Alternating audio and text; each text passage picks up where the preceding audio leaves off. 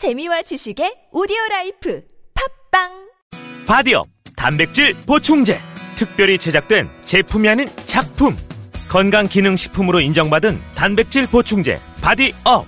무너진 신체 밸런스를 잡기 위한 최고의 선택 바디업 레이지 플래티넘. 운동할 때에도 평상시에도 다이어트 시에도 당신의 몸을 확실히 바디업 시켜드립니다. 국가대표도 인정하는 대한민국 대표 보충제 바디업 지금 사면 한 통 더! 기회를 놓치지 마세요. 남영동에서 조사받던 서울대생이 사망했답니다. 1987년 1월 22살 대학생의 죽음 조사관이 책상을 탁 치니 억하고 예? 이게요 정황상 고문치사가 확실해요 올겨울 모두가 뜨거웠던 1987년의 이야기가 시작된다 김윤석, 하정우, 유해진, 김태리, 박희순, 이희준 영화 1987 12월 27일 대개봉 15세 이상 관람가. 혈관에 콜레스테롤이 쌓이면? 안티 콜레스테롤 K. 불규칙한 식생활에 육류 위주의 식사를 한다면? 비타민 하우스 안티 콜레스테롤 K. 혈관에 문제가 있어서 건강 관리가 필요하다면? 안티 콜레스테롤 K. 안티 콜레스테롤 K. 안티 콜레스테롤 K 를 찾으실 때는 약사와 상담하세요. 이 광고는 건강기능식품 광고입니다.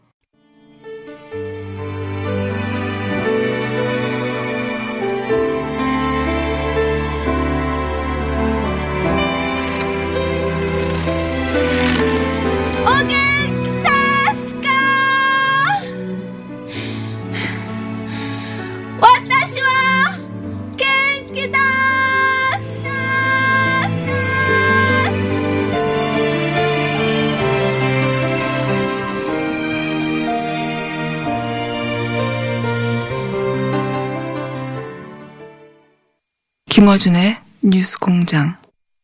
예, 3부 시작하겠습니다. 시작하기 전에, 어, 2부에서 어, 국민의당의 장지영 최고위원 오시고 말씀 들었는데, 어, 제가 시작하기 전에, 방송 들어가기 전에, 오늘 하시고 싶은 말씀 다 하시라고 말씀드렸었는데, 제 시간 배분에 실패해서 너무 아마추어라. 그래서, 예, 하실 말씀 다 못 하셨다고 네. 긴급 네. 민원을 제기하셔서. 제가 버텼습니다. 예, 바로, 예, 약간 시간을 편성을 했습니다. 저, 우리 뉴스 공장이 이렇게 민주적입니다. 예, 공장장님이 어떻게 하셨는지 잘 모르겠고요. 네, 공장장도 그랬습니다. 예. 네. 제가 궁금한 거는 거의 다 여쭤본 것 같고요. 오히려 이제는 의원님께서 오늘 내가 이 자리에 나오면 꼭 이야기는 해, 해야 되겠다라고 생각하셨던 부분, 그 말씀을 좀 말씀 주시면 좋겠습니다. 예. 발음을 정확하게 해 주십시오. 의원이 아니고요. 위원입니다. 위원. 네. 제가 저기 말이 씨가 되라고 그렇게 해드리는 건데. 감사합니다. 실망입니다. 그만 좀 괴롭히십시오. 아니, 다른 의원들께서 항의를 하실 수 있어서. 아, 예, 관심 없습니다, 저는. 네.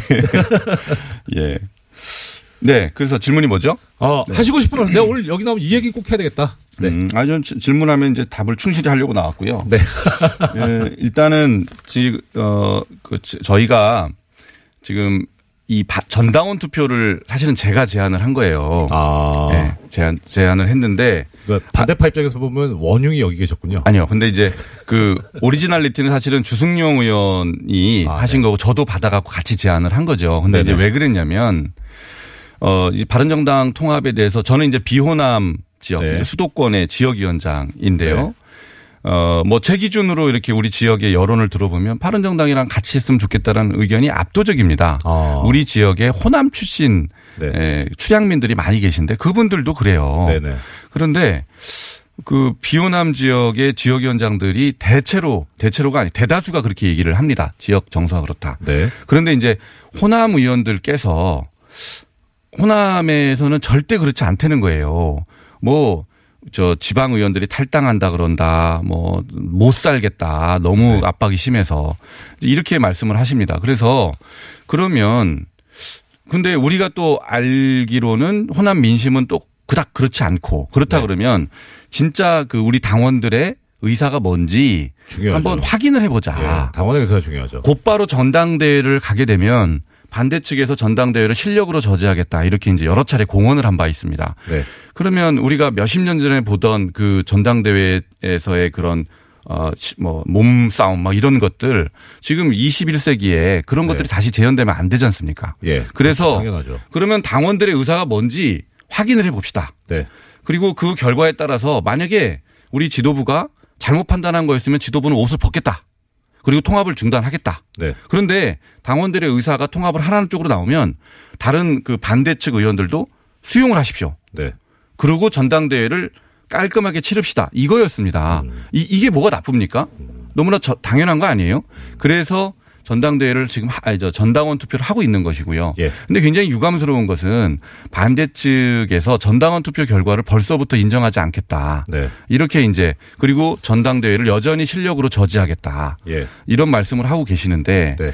이거는 당원 주권주의에 대단히 위배되는 당원을 무시하는 그런 이제 입장이다. 음. 이제 그런 입장을 거두시고 이 전당원 투표 결과가 나오면 저희는 이제 그 결과를 가지고 어, 호남의 의원들을 설득을 끝까지 하게 될 겁니다. 뭐안 대표께도 제가 그렇게 해야 된다라고 계속 말씀드리고 있고요. 네. 안 대표도 그렇게 하신다 말씀하시고 있고 예. 손학규 대표가 아마 그 과정에서 역할을 상당히 해 주실 걸로 기대를 하고 있고요. 네. 예, 그렇게 해서 우리가 당원의 의사에 따라서 전당 전당대회를 아주 어, 파티처럼 축제처럼 잘 끝냈으면 좋겠다 이런 바람이 있습니다. 예.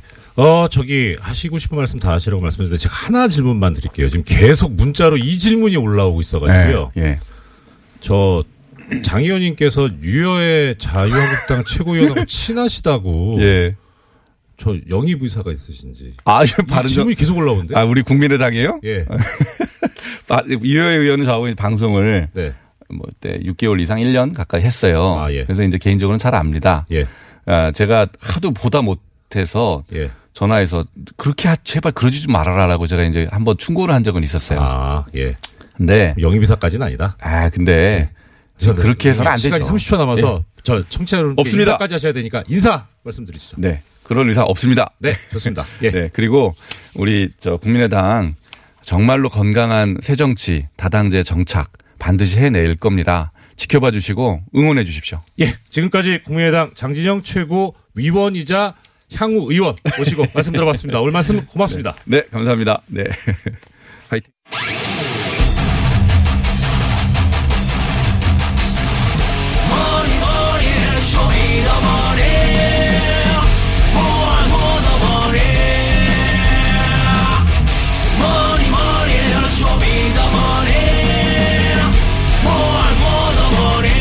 예, 다스 실소유주 관련 검찰 투트랙 수사 중 증거 차고 넘친다. 어, 좋은 소식입니다. 쇼미더머니의 안원구 전 대구지방 국세청장님 나오셨습니다. 예, 안녕하십니까. 어, 청장님 또 여기서 뵈니까 더 반가워. 예. 자, 시간이 없어요. 빨리빨리 이제 진도 나가죠. 먼저, 지금 뭐, 청장님께서 주도하고 계신 플랜다스에게 진행 상황 먼저 좀 말씀해 주시죠. 예, 전번에 알려드렸듯이 지금 150억이 다 지금 모여져 가지고 예. 이제 저희들이 살 수는 있는 상태입니다. 아, 예. 그, 근데 지금 저희들이 사고 있지 않는데 네. 어, 지난번에 145억으로 저희들이 살 수가 있는데 그, 예. 그걸 사게 되면 지금 평가가 진행 중인데 음. 새로운 평가가 이제 낮, 낮게 나올 수도 있거든요. 그래서 네. 우리 모, 모금한 이 개의 그 계금도 네. 그 이걸 국민들의 돈이지 않습니까? 예. 그래서 최대한 아껴서 효율적으로 저희들이 사야 되기 때문에 그걸 지금 평가가 낮, 낮게 나올 거를 대비해서 지금 기다리고 있는 중입니다. 아, 이 정의로운 일을 하시면서도 거기서 또 이제 국민들의 예, 돈을 위임받아 사용하는 거기 때문에 국민들의 그렇습니다. 생각까지 예. 생각을 하고 계시고. 자, 그러면 지금 국민재산 되찾기 운동본부에서 공지사항이 있다고 예, 들었습니다. 예, 지금 저희들이 이제 쭉 하고 있는 중에 어 전번에 말한 차용증하고 예. 또 회원증을 또 그 디자인을 좀 해달라는 분들이 계세, 계세 가지고 예, 예. 그걸 지금 그 콘테스트 비슷하게 예. 어, 이걸 모아와 가지고 여러분들한테 알려드리고 예. 그 중에서 선택을 할 수 있도록 지금 그렇게 지금 진행 중이고 있습니다. 예, 예, 예. 아, 지금 그것도 중요하죠. 예. 네. 아, 그러면은 기한은 어느, 언제까지 지금 있습니까? 저희들이 그 콘서트 콘테스트를 하는 기한은 네. 1월 21일까지 일단 예, 예. 저희들이 응모를 받고요. 예. 그 나온 결과를 가지고 저희들이 아. 콘테스트를 예. 하거든요. 그 이거는 이제 저기 소위 말하는 자봉이시고요. 예. 아, 지금 이 자봉은 또 사업 지원팀하고 예, 예. 총무팀의 그 각 한 명 정도를 예. 저희들이 그 채용을 하려고 합니다. 아예 직원 정식 예, 직원으로요. 예. 지금 전부 자원봉사로만 가면 예. 안정이 안 되니까 아, 예, 그, 예. 그것도 지금 준비 중인데 좀 홈페이지를 참고하시면은 네네. 그 들어와서 볼 수가 있겠습니다. 예, 우리 플랜다스에게 대해서 어, 지속적으로 관심 가져주시고 참여해주신 또 그뿐만 아니라 또 참여 예정이신 애청자 여러분들께서는 이 홈페이지에 공지사항 게시글을 아, 확인을 꼭 해주셨으면 하는 그런 마음입니다. 자, 오늘의 이제 본론으로 들어가 보겠습니다. 자, 지금 다스 실소유주에 대한 국민적 관심이 점점 더 고조되고 있고 또 답을 다 알고 계시는 분들 많은데 일단은 차근차근 이제 청장님께서 설명을 들어야 될 것 같습니다.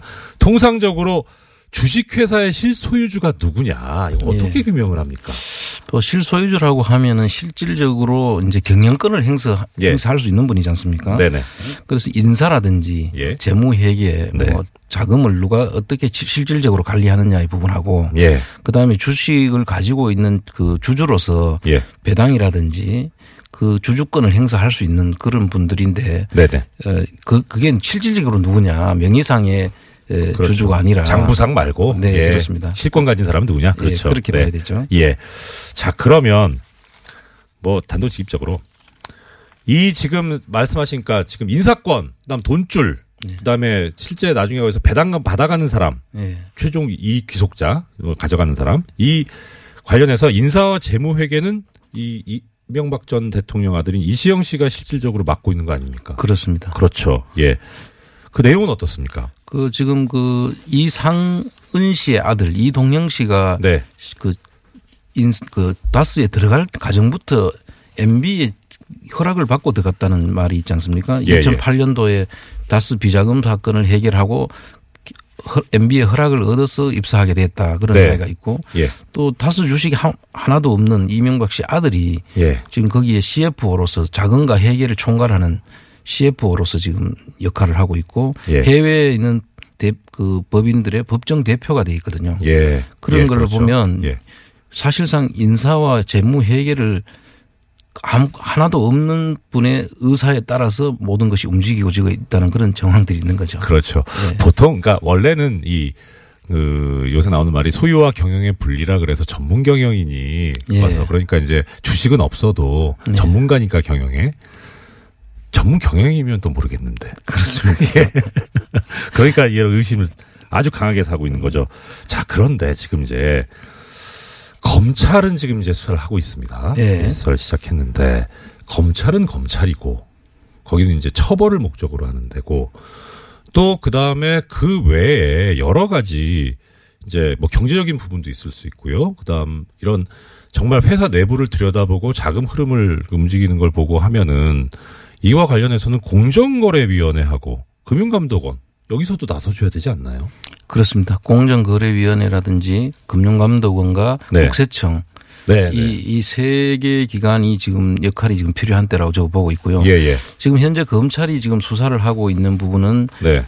120억의 그 비자금 부분이지 않습니까? 예. 그거 하고 그다음에 140억 원이 스위스 은행에서 네. 넘어오는 과정에서 직권 남용을 통해 가지고 그 다스로 들어가게 됐다라는 부분을 지금 집중 조사를 하고 있는데요. 네네. 그 부분에 있어서도 이제 국세청의 그 세무 조사가 아, 필요하고 그렇죠. 그리고 또 그 중간에 하나는 그 김재정 씨가 죽으면서 예. 상속세를 내는 과정이 있습니다. 예, 당연히 내야죠. 그런데 네. 그 상속세를 신고는 했는데 네.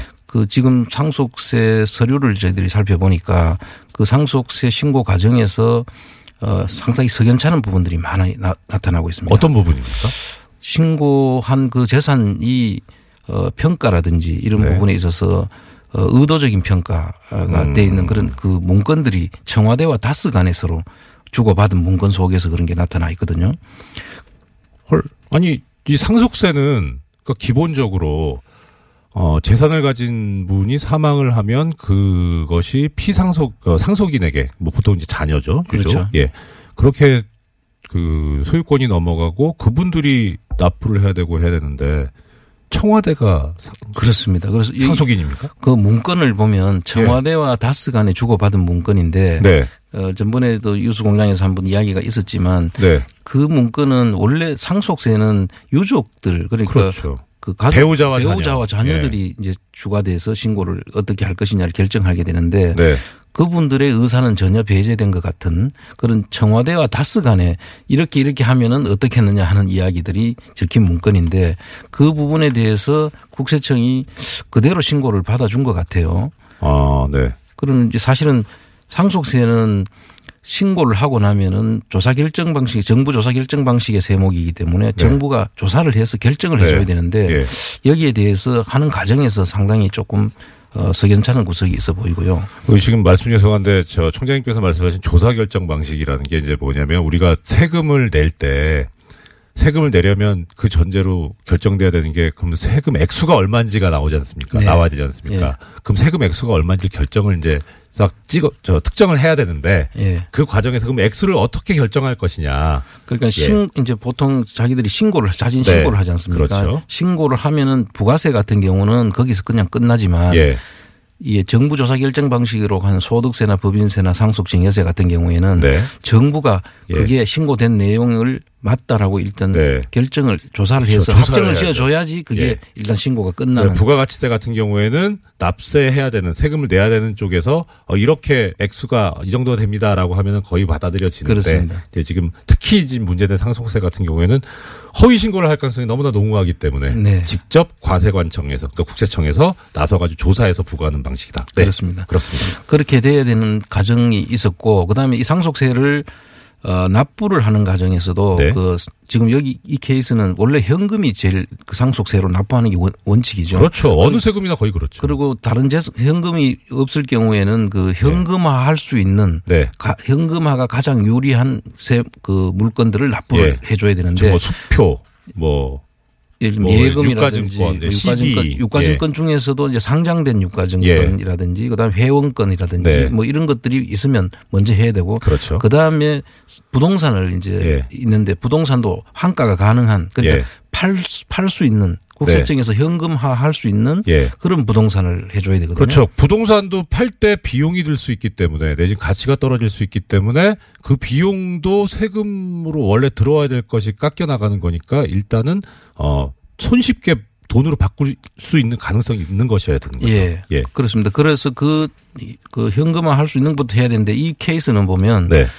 그 부동산도 그 67만 평이나 되는 땅을 김재정 씨가 예. 소유하고 있었지 않습니까? 예. 그 67만 평의 땅을 그 팔 수 있는 땅으로 보이는데 네. 거기에 뒤에 건저당권을 조금 설정하고 뭐 105, 뭐 3, 35만 평에 뭐 150만 원을 가지고 건저당권을 설정한다든지 이런 방식으로 해서 마치 팔릴 수 없는 것처럼 해놨지만 사실 35만 평을 150만 원 건저당 했다고 팔릴 수 없다고 보기 어렵지 않습니까?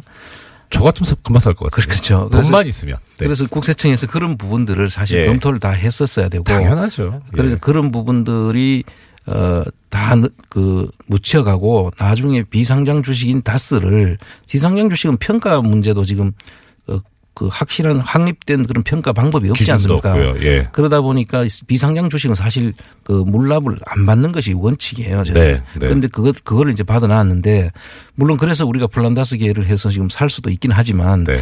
그런 과정들을 어, 겪어놨다는 것은 어, 국세청에서 이 부분을 제대로 못 살펴봤다. 네. 그 지금이라도 이 부분을 제대로 조사를 할 필요가 있다. 저는 그렇게 보고 있습니다. 국세청에서 조사를 한다는 건 이제 세무조사를 한다는 그렇습니다. 얘기죠. 예. 그 조금 전에 이제 말씀 주셨 던 공정거래위원회하고 금융감독원은 그럼 어떤 일을 하면 어, 공정거래위원회하고 지금 그 좀 나서줘야 되는 부분은 지금 현재 그 이명박 씨의 그 아들 이시영 씨가 그 회사를 조그마한 회사를 하나 만들고 네네. 그 다스의 협력 업체들을 지금 사모으고 있는 정황들이 지금 드러나고 있고요. 아. 그래서 그 사모으는 과정에서 중소기업들이 그 사실 그 눈물이 거기에 배어 있거든요. 그렇겠네요. 예, 네. 그래서 이제 그 부분들은 사실 공정거래위원회에서 예. 제대로 된 어, 공정거래법 상의 위반 사항들을 이, 이 조사를 꼭 해야 된다고 봅니다. 중소기업자들은 네. 그 거래하는 상대방이 갑을 관계로 따졌을 때 전부 의뢰 위치에 그렇죠. 있는 사람들이거든요. 그래서 거래를 하다 끊어버리면 그 사람들은 그냥 고사하게 되니까 예. 그것을 통해 가지고 지금 그 SM이라는 그 덩치를 키우고 있는데 네.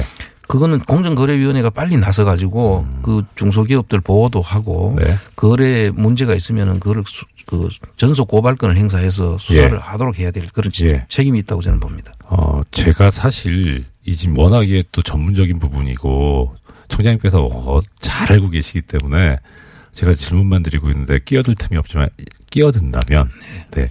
전속 고발권 네. 이게 뭐냐면 보통 요런 요런 것만 이제 말씀드릴게요.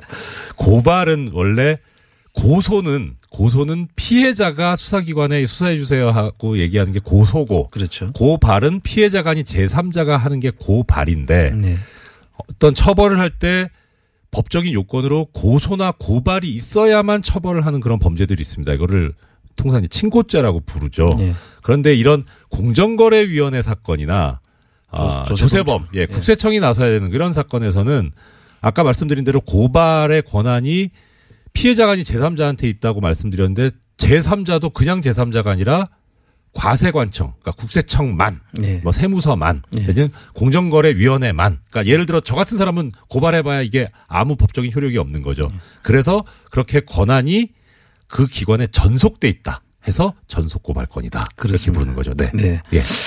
어, 너무 설명을 잘 해주셔서 좀 아유, 예. 그 제가 더 이상 제가 말, 말씀을 끊는 것 같아요. 좀 죄송합니다. 아닙니다. 예. 그래서 일단 그 부분들에 대해서는 국세청과 그 어, 공정거래위원회와 그다음에 금감원에서 이제 자금 수상한 자금 거래 흐름이라든지 이런 부분들이 지금 다 나타나고 있기 때문에 네. 그 관련 기관에서 빨리 이 부분을 조사를 하고 검찰에 다시 전속 고발권을 행사해서 해줘야 된다. 특히 그 지금 처음에 말씀드렸던 다스의 비자금 네. 120억 부분에 대해서는 2008년도에 정호영 특검이 그 발견을 하고도 예. 개인의 그 격리 직원의 예. 개인의 일탈로 지금 네네. 몰아갔지 않습니까? 예, 그렇죠. 근데 사실 그 격리 직원 개인이 그 큰 120억이라는 돈을 개인이 하고도 그 법인에서 묵인하지 않은 상태에서 그걸 했고 또 그 나중에 또 다시 넣게 되는 과정을 보고도 안 거치는데 하고 처벌도 안 받고, 예. 그 처벌도 안 하고 예. 그래서 결과적으로 이 부분에 대해서는 어 새로 해야 되는데 네. 이게 이제 이 문제를 그 또 국세청이 나서야 될 부분이라기도 합니다. 사실 네네. 그 당시에 그 다스에서 원가를 부, 그 부풀려 가지고 그 하청업체들한테 주고 예. 그, 하- 그 돈을 되돌려 받아가지고 형성했다고 그때 정원 특검에서 그렇게 이야기했거든요. 네. 그래 되면은 그 다스는 원가를 부풀려 가지고 가공 비용을 계상을 했기 때문에 네. 그 가공 비용을 계상한 부분도 조세범에 해당이 되거든요. 어. 그리고 그 돈이 나가 가지고 또 그 비자금으로 활용이 되었다면은 그걸 받아간 사람 실제적으로 기속된 사람을 찾으면 네. 여기서도 실소유주가 그대로 밝혀질 수 있는 부분이거든요. 예. 그래서 그리고 이 부분을 조세 범칙 조사로 저희들이 가게 되면 시효도 사실 연장이 될 수가 있지 않습니까? 어, 그 반가운 소식인데요. 예, 그래서 예. 공소시효가 지금 이제 우리 국세청에서는 그거를 부가제척 기관이로 세금을 매길 수 있는 기간. 오늘 뭐 계속 공소시효를 이야기를 하시는데 제척 기관. 네. 기간.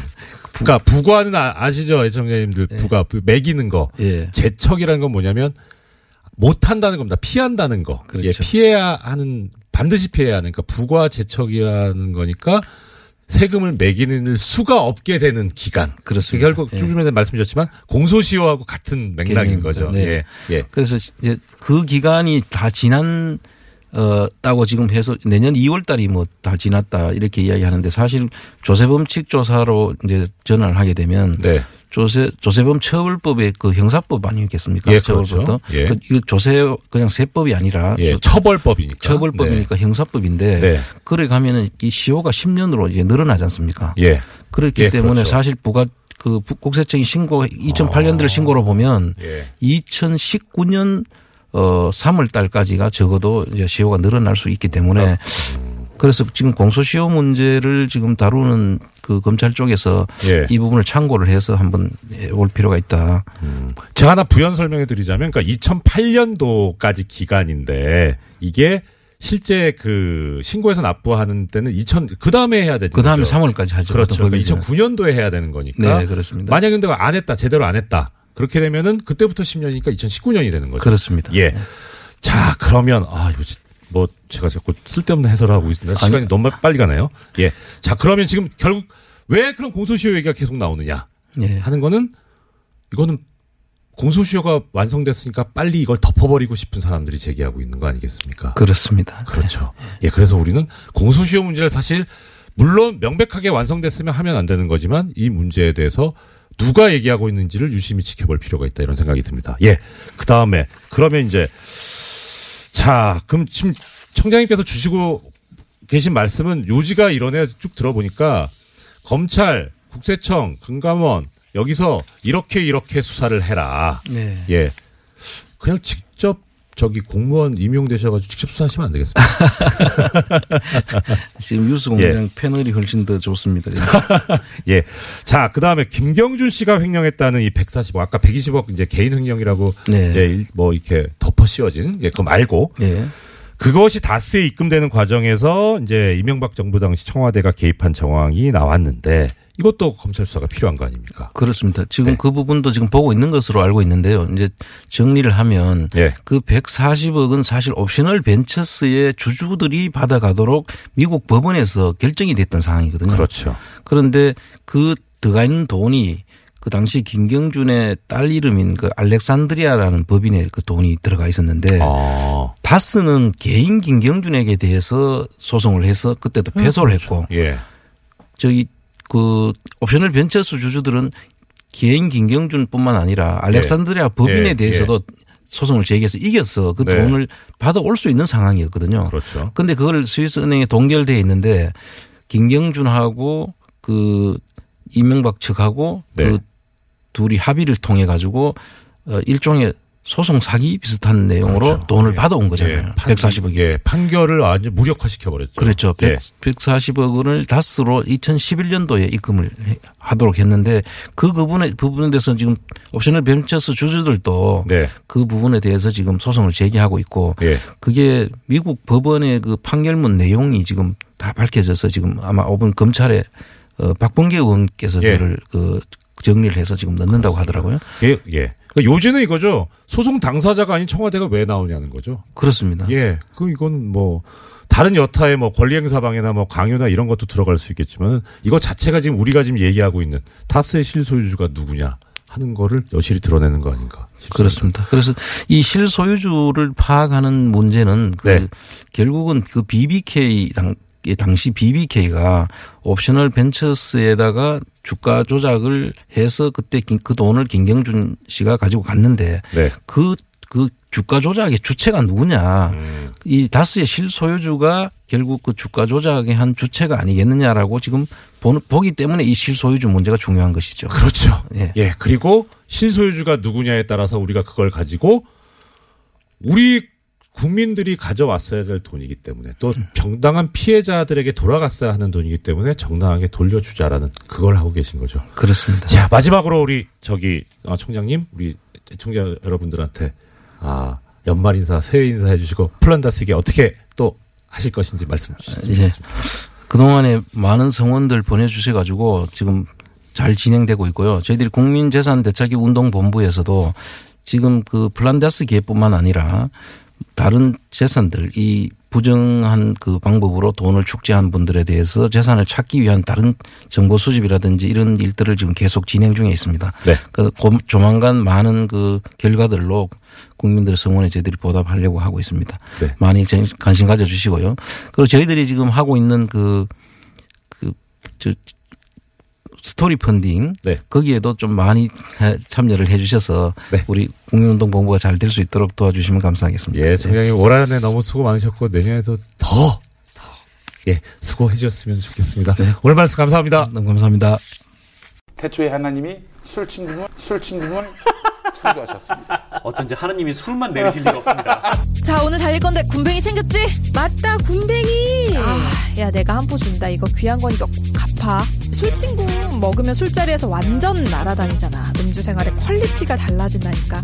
이 연말 회식도 술친굼만 있으면 걱정 없어. 연말 회식 절대 강자 술친굼.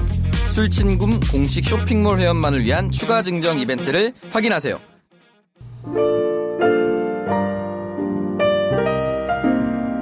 예, 불친절한 AS 전해드릴 시간인데 그 전에 잠시 전하는 말씀 올리겠습니다. TBS TV가 2018년 황금개띠해를 맞이해서 신년 특집 다큐멘터리 개에 관한 놀라운 비밀을 방송합니다. 영국 BBC가 만든 명품 다큐멘터리 3부작이라고 하는데요. 여기 대본대로 읽으려니까 힘드네요. 1월, 1월 1일부터 사흘간 낮 12시에 한 번, 밤 11시 30분에 또 한 번, 하루 두 차례 방송된다고 하니까요. 많은 시청과 관심을 부탁드립니다. 예, 오늘 아, 제가 권한대행으로서 진행하는 마지막 날입니다. 그리고 뉴스공장 자체도 올해 마지막이고요. 마지막 방송이고 마지막 인터뷰 하, 하나 남았습니다. 마지막 인터뷰는 꼭 이 이야기를 해야 되기 때문에 중요한 분을 모셨고요. 그래서 어쩌면 이야기를 듣다가 말씀을 듣다가 제가 인사를 제대로 못 드릴 것 같아서 미리 이 인사를 드리도록 하겠습니다. 일주일 동안 권한대행으로서 업무를 뭐제 생각에는 큰 대과 없이 마친 것 아닌가 싶은데요. 또 과분한 칭찬과 격려도 받았고 이게 다 애청자 여러분들의 덕분이 아닌가 싶습니다. 제가 이거 권한대행 하면서 꼭 해보고 싶은 게 하나 있었습니다. 그 청을 드렸는데 사실 이 방송의 가장 큰 중추는 물론 김어준 공장장입니다. 어, 역할이 큰데요. 진짜 고생하시는 분들 꼭 말씀을 드려보고 싶었습니다. 이 방송 프로듀서 정경훈, 노소정, 작가 이미지, 이윤정, 박지혜, 기술 안요한, 전화 리포터 이영임, SNS 컨텐츠 프로듀서 양유리나, 박희원, 김성은 이렇게 평소에 이름이 드러나지 않는 묵묵히 고생하시는 분들이 계셔서 이 방송도 잘 되고 또 우리 사회에서도 어, 드러나지 않지만 열심히 해주시는 분들 때문에 우리 나라가 사회가 잘 아, 굴러가고 있는 것 아닌가 싶습니다. 이분들께 특별히 더 감사드립니다. 그리고 애청자 여러분들 다시 한번 감사드립니다.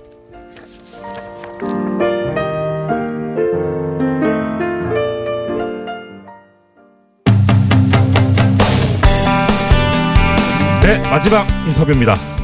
세월호 특조위 2기 그리고 4.16 재단이 내년에 본격적으로 출범을 합니다. 앞으로 어떤 활동을 하게 되는지 절대 잊어서는 안 된 세월호 참사. 네, 4.16 가족협의회 집행위원장이시고 이 문제를 위해서 오랫동안 싸워오신 분이시죠. 예은 아빠로 잘 알려져 계신 유경근 선생님 스튜디오에 직접 모셨습니다. 어서 오십시오. 네, 안녕하십니까. 아, 반갑습니다, 선생님. 네, 네. 예. 자, 듣고 싶은 말씀이 많아서 빨리 달려보겠습니다. 먼저 2017년 한 해는 이 우리 어, 세월호 쪽에서 어떤 한 해였습니까? 예, 어, 1년이 금방 지나가 버렸습니다. 네. 2017년은 그 세월호 참사 진상 규명에 있어서 아주 중요한 한 해라고 평가가 될 것 같습니다. 왜냐하면 네. 진상 규명을 그토록 집요하게 방해했던 박근혜 정권이 이제 사라진 해죠. 그래서 이제부터 어, 진상규명을 제대로 할 수 있겠다. 이런 희망을 가지게 된 좀한 해였던 것 같습니다. 아, 희망의 한 해. 아, 정말 진짜 희망적인 말씀입니다. 자, 적폐 청산 수사가 진행되고 있는데 안전 관련해서는 또 좀 안타까운 사고들이 있었습니다. 2017년에. 어, 영흥도에서 낚싯배 사고가 있었고 또 제천에서도 또 이제 어, 화재 관련해서 또 안타까운 일이 있었는데 이 세월호 유가족으로서 이 심정이 또 남다르실 것 같아요. 예, 어, 이런 일들이 정말 다시는 일어나지 않기를 간절히 바라왔는데, 네. 그러나 여전히 어, 안타까운 일들이 벌어지고 있습니다. 여기서 좀 저희들이 주목하는 점은 우선 첫 번째가 어, 이런 그 재난이나 사고로 가족을 잃은 이제 남아 있는 유가족들 참 그분들이 가장 좀 가슴 아프게 다가오고요. 그 분들은 지금 또 어떻게 지내고 계실지 또 그 마음 한쪽에 참 억울하고 답답한 네. 것이 많이 있을 텐데 네. 그런 생각이 들고 또 하나는 이 참사에 대응하는 어떤 정부 또는 어 이것을 보도하는 언론이나 바라보는 시민들의 입장에서 어, 그 피해자들이 잘 보이지 않는다. 아, 예, 피해자들이 네. 보이지 제일 않고. 가슴 아프실 분들. 네, 네. 어, 특히 그 여러 가지 논란이 된 것들 가운데는 어, 그 피해자들에게 제대로 뭐 설명도 하지 않고 네. 또는 거기에 그 사실에 또 다가가지 못하게 하는 그런 모습들도 좀 종종 눈에 띄고 그래서 예. 어, 좀 내용은 다르지만 그러나 피해자들의 입장에서 보면 세월호 참사나 또 지금 일어나는 참사들이나 피해자들 입장에서는 여전히 좀 같은 그런 좀 불행들이 반복되고 있지 않나 좀 그렇게 보고 있습니다. 안타까운 일입니다. 네. 아, 이 관련해서 자유한국당 쪽에서 이 제천 화재가 세월호보다 못하다. 그래서 다시 한번 또 좀 가슴을 후비는 이야기가 나왔는데 어떻게 어떤 생각 드셨어요? 아, 글쎄요. 방송에 대고 이런 말씀드리기 참 죄송한데요. 네. 자유한국당은 좀 세월호 이야기를 안 했으면 좋겠습니다. 자격이 있나 싶기도 뭐, 어, 하여튼 시작할 때부터 지금까지 이 세월호 참사를 자신들의 입맛에 맞게 네. 뭐 이용하고 악용하고 뭐 이렇게 해왔는데 어, 자유한국당은 세월호 참사를 입에 올릴 자격 자체가 없죠. 오히려 그런 말 정말 하고 싶으면 이제라도 와서 무릎 꿇고 사과하고 사죄하고 네. 그리고 자신들이 했던 일들 특히 진실을 어 가로막고 방해하고 은폐하려고 했던 그런 것들에 대해서 철저히 먼저 반성하는 것이 우선이죠. 예, 그렇죠. 예. 자, 지금 저기 박근혜 정부 당시에 그때 이제, 일, 이제 이렇게 되면 이제 일기 특조위인 거죠. 일기 네. 특조위 활동을 당시 해양수산부가 그 활동 방해했다는 게 이제 계속 나오고 있고 사실로 밝혀지고 있는데 어떠셨어요? 그 예, 그 해수부가 일기 특조위 활동 방해했다는 건 이제 뭐 여러 가지 사례들이 있지만 자, 이번에 이제 그 해수부 자체 조사를 통해서 드러난 거는 소위 해수부 문건이라고 하죠. 예, 그래서 예, 예. 이제 일기 특조위에서 어 청와대의 어떤 대응 시스템 소위 그 박근혜 대통령이 7시간을 조사하기로 의결을 했을 경우 뭐 이걸 반대하고 그래도 가결될 경우 뭐 기자회견하고 네. 사퇴하고 네. 이제 이런 시나리오를 짜놓은 문건이죠. 네네. 어, 이것이 그 당시에 발견이 됐었는데, 에, 여기에 대해서 해수부는 자기네들이 한 게 아니다. 아, 뭐, 이렇게 계속 발뺌만을 해왔죠. 그런데 놀라운 건 그 문건에 있는 그대로 일기 특조위 그 당시 새누리당 추천 어, 의- 위원들이 네. 그대로 따라서 했어요. 그렇습니다. 한치의 어긋남도 예. 없이.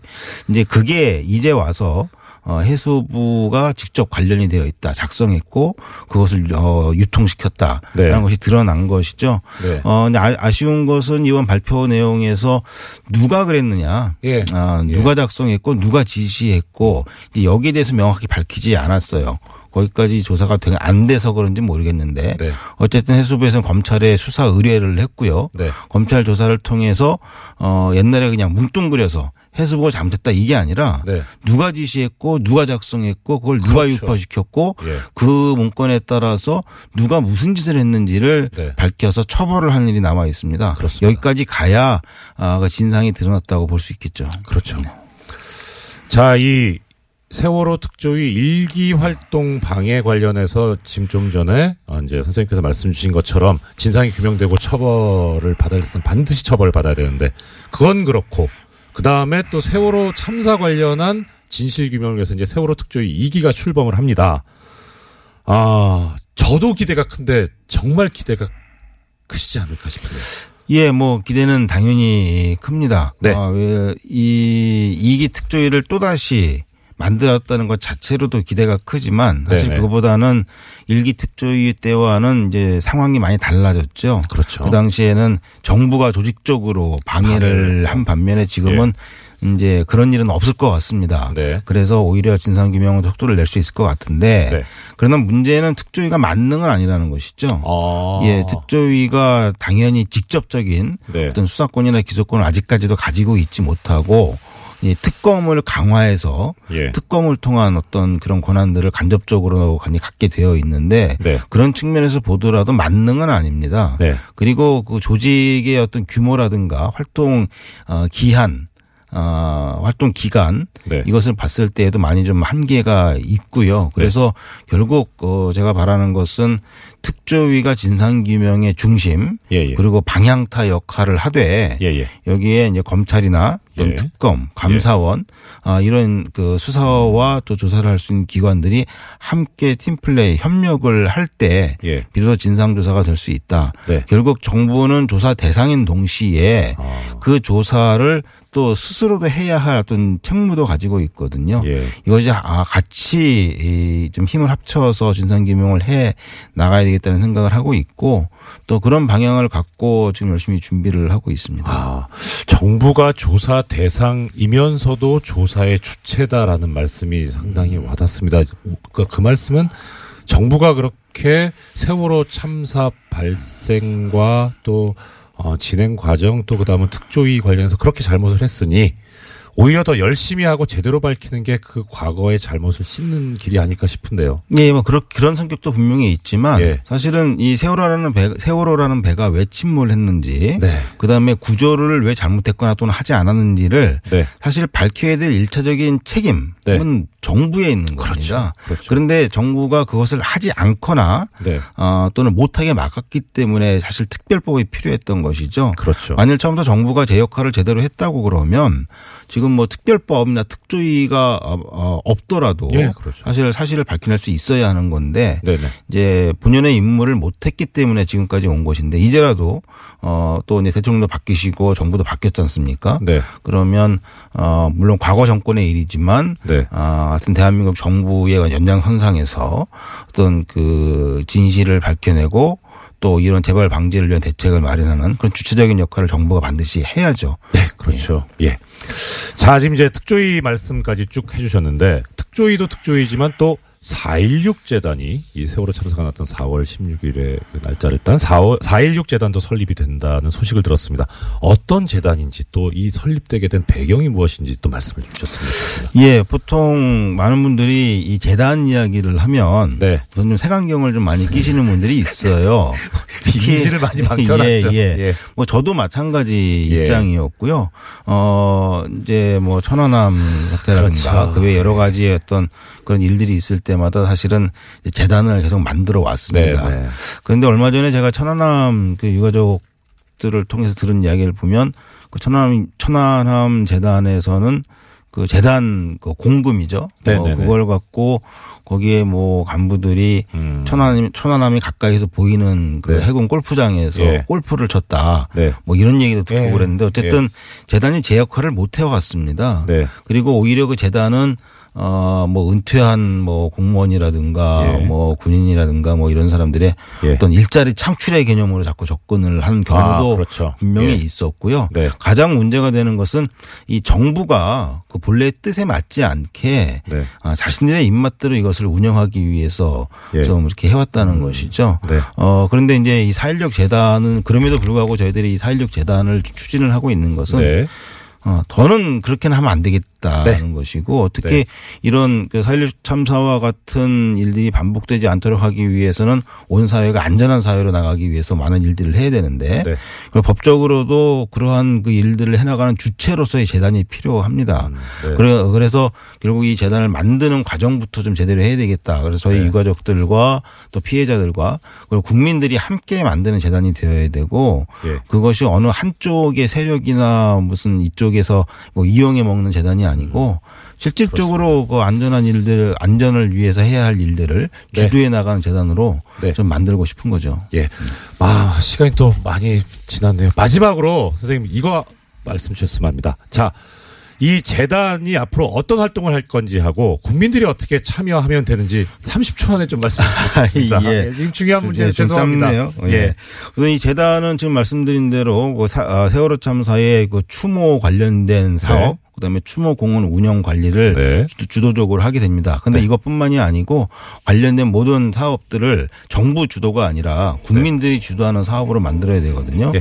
그래서 그러한 사업들을 만들어서 이제 같이 진행을 할 것이고요. 이를 위해서 지금 현재 어, 100만인 어, 그 후원인을 모집을 하고 있습니다. 그 거기에 함께 해 주시면 예, 고맙습니다. 재단을 같이 만들 수 있습니다.